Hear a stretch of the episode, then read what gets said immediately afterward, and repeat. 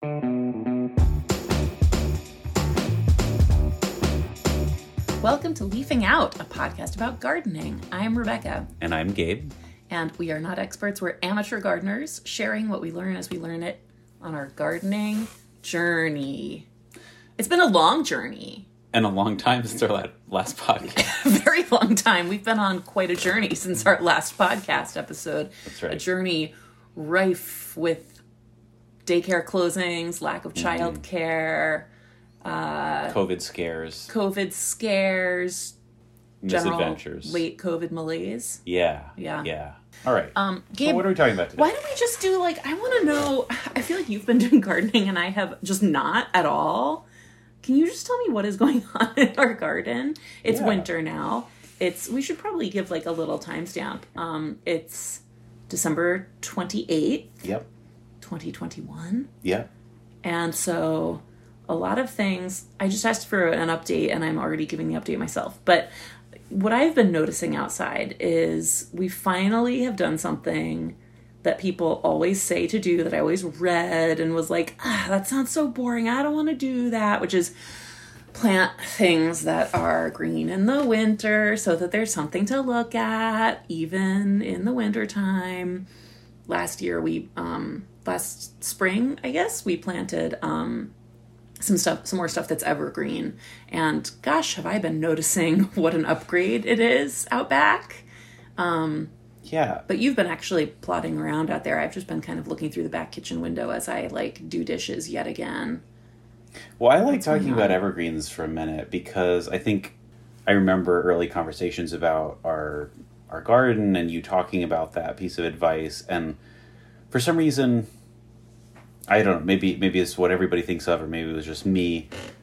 People talk about evergreens and I think of needles. I think of like, you know, a Christmas tree or like, you know, a shrub that has needles or or whatever. Um and I think something that changed my perception of that advice is just realizing that like there are lots of things that have leaves like rhododendrons or um, mountain laurel which is what we planted uh, a whole bunch of along our back fence that don't have needles. Yeah it's true. I think when i was hearing like plant evergreens so that there's something to look at in winter my mind went to like arborvitae and other like um pine evergreen things that are like is that the right word? That's not even the right word but you know what i mean. Like evergreen what you think of as evergreen plants that are like Um, well they don't have leaves. They or that they're the type of leaf they have is sort of very spiny whether it's an actual needle. This is the part where we're not experts comes Yeah. in. Well whatever. I think suffice to say that there's lots of different types of evergreens. There's plants that are that happen to be evergreen that aren't what you, what leap to my mind when I think about an evergreen, like an evergreen shrub or tree or something. yeah. That I have been delighted to find that feel kind of like needle in a haystack's little finds. Um, like we were just out there and I was really enjoying having. Let's just rattle off what some of them are. yeah there's Um, the wood spurge Wood spurge is so cool. So cool. There's a lot of different spurges um, and things that call themselves spurge, and people know different things as spurge. What we're talking about, I've, I've sometimes seen referred to as cushion spurge. It's Euphorbia amygdaloid, amygdaloides. amygdaloides yeah Amygdaloid, Euphorbia amygdaloides, wood spurge. Let's Okay. just take that back a little bit. So, I was going to say I'm back with a non-squeaky chair. yes, you you've we paused. You've come back with a not squeaky chair. Um, I was gonna say that the what we have is Euphorbia amygdaloides variation robiae wood spurge, which is also known as I'm reading this off of Gardenia.net. Wood spurge, Mrs. Rob's bonnet, Rob's spurge, and Euphorbia robiae. Um, it's a spreading evergreen perennial. It's just cool. It's one of those plants that to me looks some like something um, that almost looks like it would grow under the sea, like something that you would find in like a coral reef or something. You know, a little bit strange looking. Yeah. And it's not a native to North America. I think it's a native of Europe. But I think when we've talked in the past about like using your non-natives for something kind of special, like like sprinkling them in, I think it's a great one for that because it is evergreen because it's like a low grower that has this really cool leaf shape. It's also, um, I think, pretty uh, adaptable to different light levels. Like we have it in very part shade, some might even say full shade. Um, and it's doing great. So, Yeah, it says on here that it's a full sun to part shade lover. I would say we have it in like part verging on full shade, Yeah. and it's just fine. And it it's nice because it kind of clumps up pretty fast. Like it, I'm really surprised by how it has filled in. We have it planted right under a magnolia, and it just is lovely and looks like it's been there for years. And it's so Mm-hmm. nice that it is just robust this time of year. Mm-hmm. Um, what else do we have that's really nice right now? We have um, Christmas fern that is looking great. Mm-hmm. That is so lovely.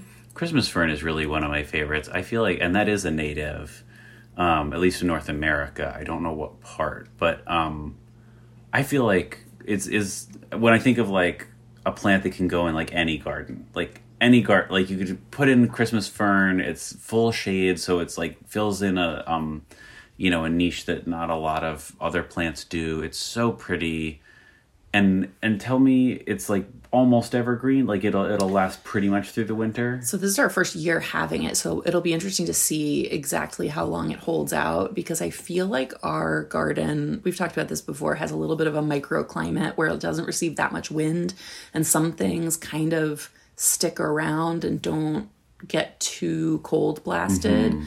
Even though we're in zone 6B, some things that shouldn't last all winter kind of tend to with us. Um, so we'll see. But I th- my impression is that part of why it's called Christmas fern is that it stays green through like January and it holds out for most of winter, and then it's you're going to lose it by the end of the winter.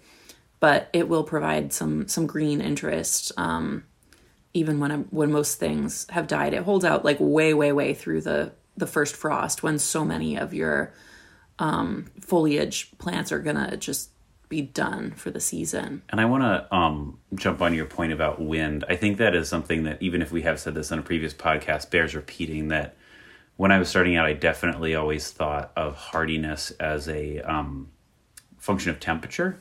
And the more i've delved into particularly like creating low tunnels for some of the vegetables in the garden the more um, i've realized it's really a function of temperature combined with wind exposure so if you have like you're saying a place that is sheltered from wind you can get away with you know overwintering a rosemary in zone 6b where we are or some of those other plants that like might only really be hardy to zone 7 um, you can really kind of push it if you shelter them from wind Yeah, that gives you kind of a nice little window for that a lot of plants will be pretty happy with. Um, why don't you tell us more about the the wind tunnels that you're doing? What did you do out there? I saw you. um, well they, they aren't wind tunnels they're they're Oh low yeah, tunnels not wind tunnels. that would be Um, interesting. but uh, yeah so over two of the beds um, i have those um, those remesh panels that i turn into little tomato cages and so And then you just bend them into place. yeah i just sort of you know unhook them i had like cut them so that i had little sort of hooky pieces on the end and i can turn them into like a column that creates a tomato cage So you buy remesh sheets of remesh at like Lowe's or Home Depot or whatever. Mm-hmm. yeah And you bring them home on the roof of your car, holding onto them Mm-hmm. down the highway, if I recall correctly. that, that sounds right we'll go with that story and then you bend them into like a half circle, kind of. For the tunnels? Mm-hmm. Yeah. So for the tunnels, I mean, I was just telling my whole journey with it, which was turning them into the tomato cages and then unbending them slightly so that they're half circles. And I drape um, greenhouse plastic over them. Um, and it's just an open-ended tunnel. So back to the um, the frost question, like it it provides no like there, there's no greenhouse effect. It's not trapping air. It's not any warmer in there than it is outside. Um, it's more of like an umbrella situation. It's exactly like an umbrella, yeah, but an umbrella that goes to the ground so that you're not getting that wind exposure. And I don't totally understand the science behind it, but there is something, yeah, there that that the wind, the snow can make a difference, but particularly the wind. I think it's like a drying effect on the leaves of plants that somehow sort of like dries them out to the point that they can't I know that that is a thing. What we think about um, water loss in plants as being related to the dryness of the soil, But um, like on hot days when you have the sun beating down, we think of the plants as getting really dry because like so much is evaporating. The wind is make it if it's breezy and windy, the wind is going to make your your uh, evaporation rate so much faster. Right. Right. Yeah. So wait, so you're you're just covering the tops of the low tunnels. You, I think you put a photo of this on Instagram. If someone wants to actually see what they Yeah. look like, I would be so confused right now if I didn't know what they look like. um, but why don't you cover the ends? Like, wouldn't that be, would you be able to grow more things if you covered the Right. ends and had it be warmer inside? What's so up with that's that? what I started with is I thought like, oh, I'm gonna make this like miniature greenhouse and like it'll be a few degrees warmer and it'll like things will grow and whatever. And I realized that on that small of a scale, you really can't do that. You won't get a greenhouse effect um, because it just like isn't big enough to trap enough air.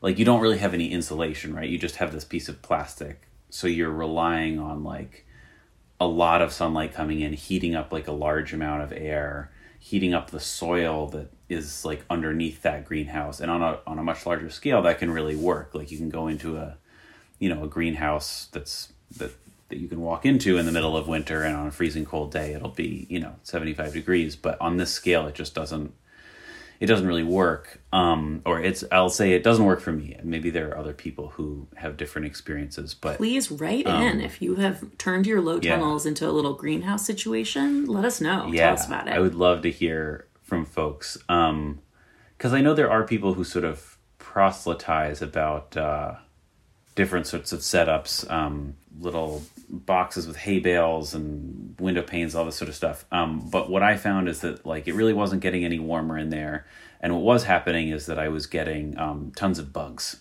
um so like we had parsley uh, and you know, parsley is great. Like it can, you know, can last all winter if it's under cover. But it was just covered in aphids because there was nothing. To, they got in there and there was nothing to eat them, and you know, it was sort of to a point where I didn't really want to use the parsley. So I figured, well, this year I'll leave the ends open. That will hopefully take care of the bug issue because there'll be predator bugs, and if the if the aphids are alive, then things will be alive that can eat them. Um, and I think it'll serve pretty much the same. It, it'll give pretty much the same amount of protection. so were the aphids last year?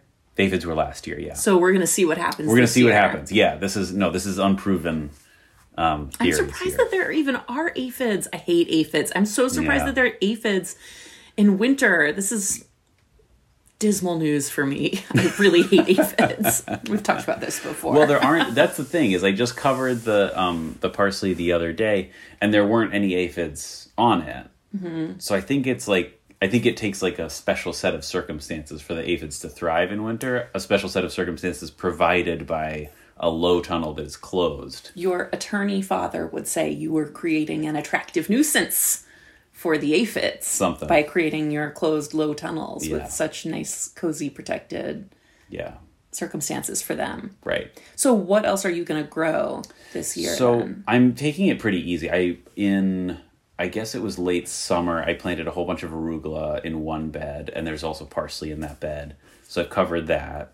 That will um that'll last like pretty much all winter. I mean, maybe by like late February if we haven't eaten it all by then, it might be a little funny. But um, the arugula is super hardy, and it develops like um I mean, it gets definitely stronger in flavor. Like, I don't think I would want to even now eat like a whole salad of that arugula. It's like Oh, very super spicy? spicy.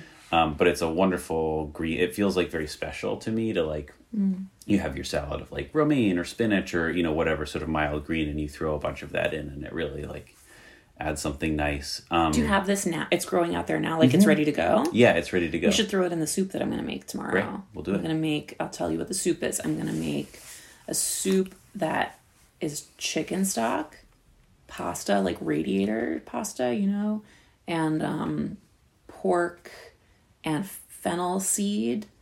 Um, so it's like a sausagey soup with. She calls for broccoli rabe Um, and that would be I was planning on doing that, but maybe we could just like throw a handful of the arugula in Yeah, at the very end. that'd be great. I Yeah, love like doing it. a soup with like just throw a handful of spinach or something on the top at the very end. It'll just wilt as it goes in. Yeah. that sounds really good. Another point that is something that sort of took me a while to figure out uh, is to to your question of like, is it ready to go now?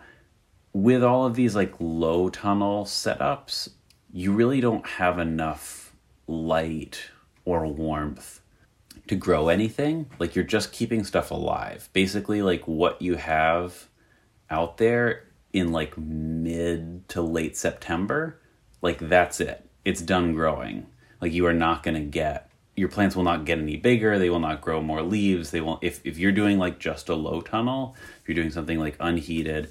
I mean, admittedly, we don't have like a ton ton of light here, so maybe this would be different if you had like full full full sun if you were in the middle of a field with like as much light as possible, but even so, like farmers who do this professionally, I think October through February, you're not growing anything, you're just keeping it alive. So you have to kind of think about that when you're planting. You really want to be that arugula maybe planted in mid August so that it had like a good month, month and a half to grow. And then it's just hanging out for the winter.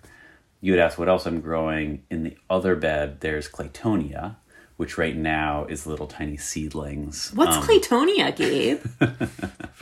well, this is also on Instagram. I feel like we're doubling up, but that's fine. Um, Claytonia is also called miner's lettuce, and miners, miner's lettuce, yeah, because like children, like the youths. Um, no, like gold miners. Um, because when the gold miners went west to California, and they were all I don't know had scurvy or what whatever um, other diseases came from not eating any greens, uh, Claytonia is like the first green that appears in the springtime.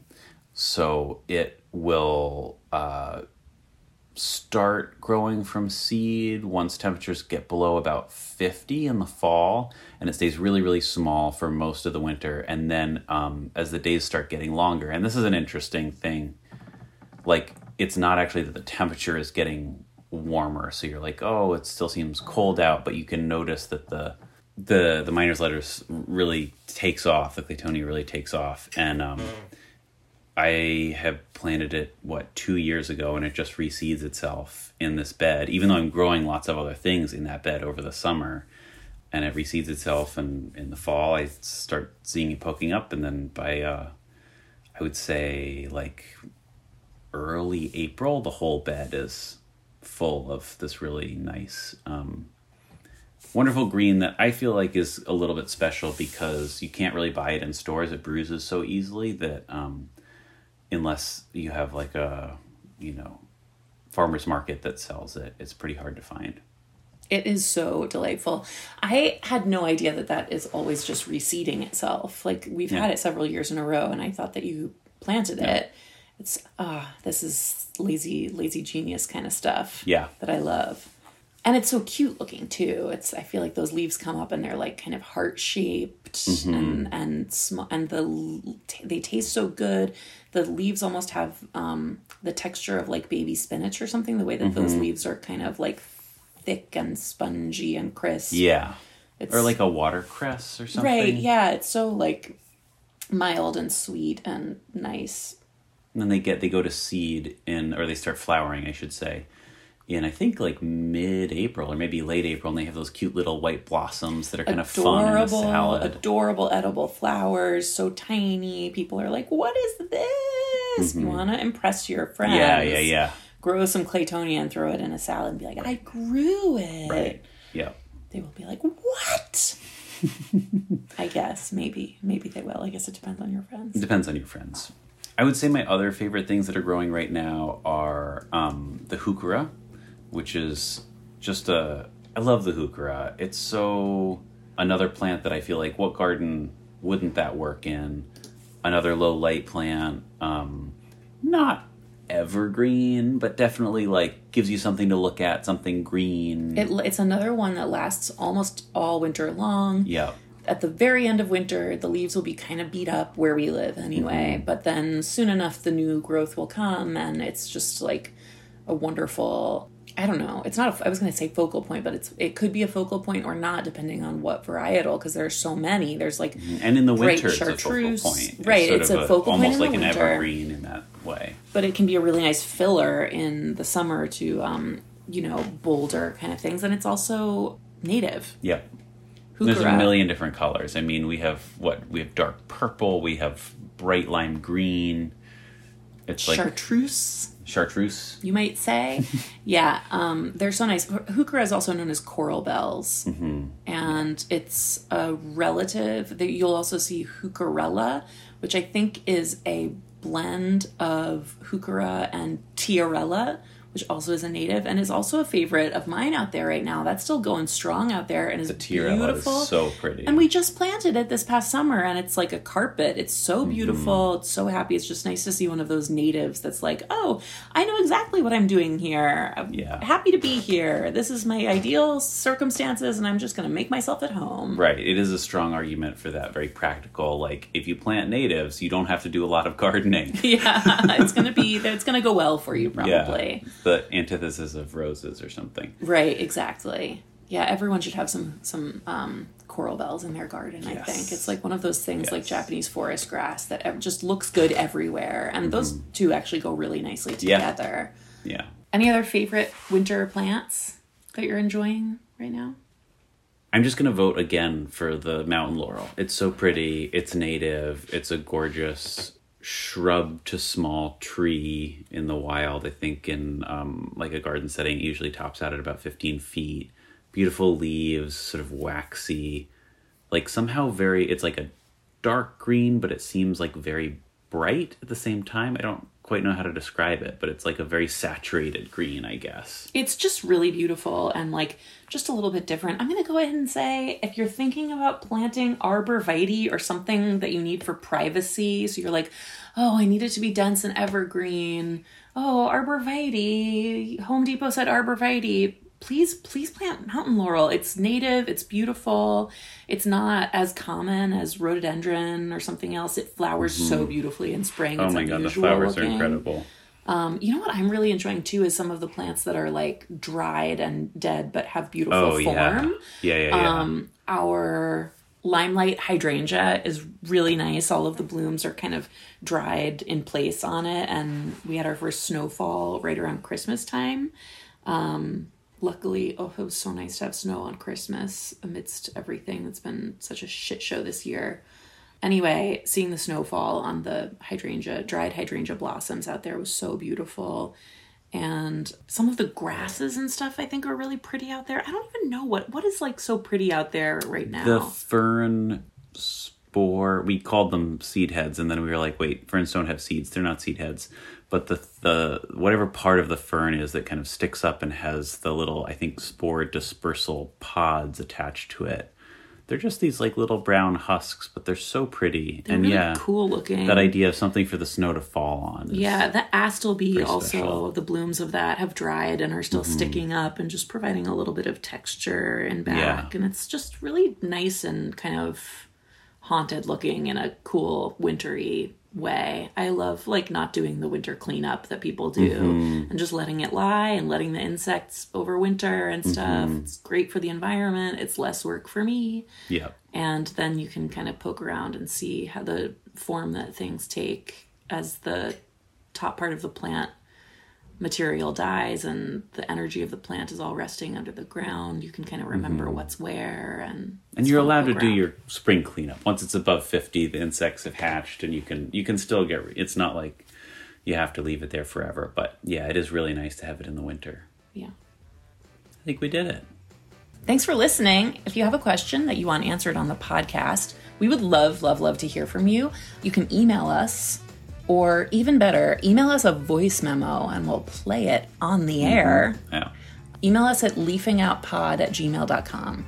And you can also DM us on Instagram. We're at leafingoutpod over there. We post a lot of photos um, and Instagram stories so that you know what our some photos Little we'll try to post more like. photos and it would be really awesome if you wanted to pop over to Apple Podcasts and rate and review us. That really helps other people find the podcast in the sea of gardening podcasts that apparently exist. I've found more and more like every day. Mm-hmm. Thanks again for listening. Happy gardening. see you out there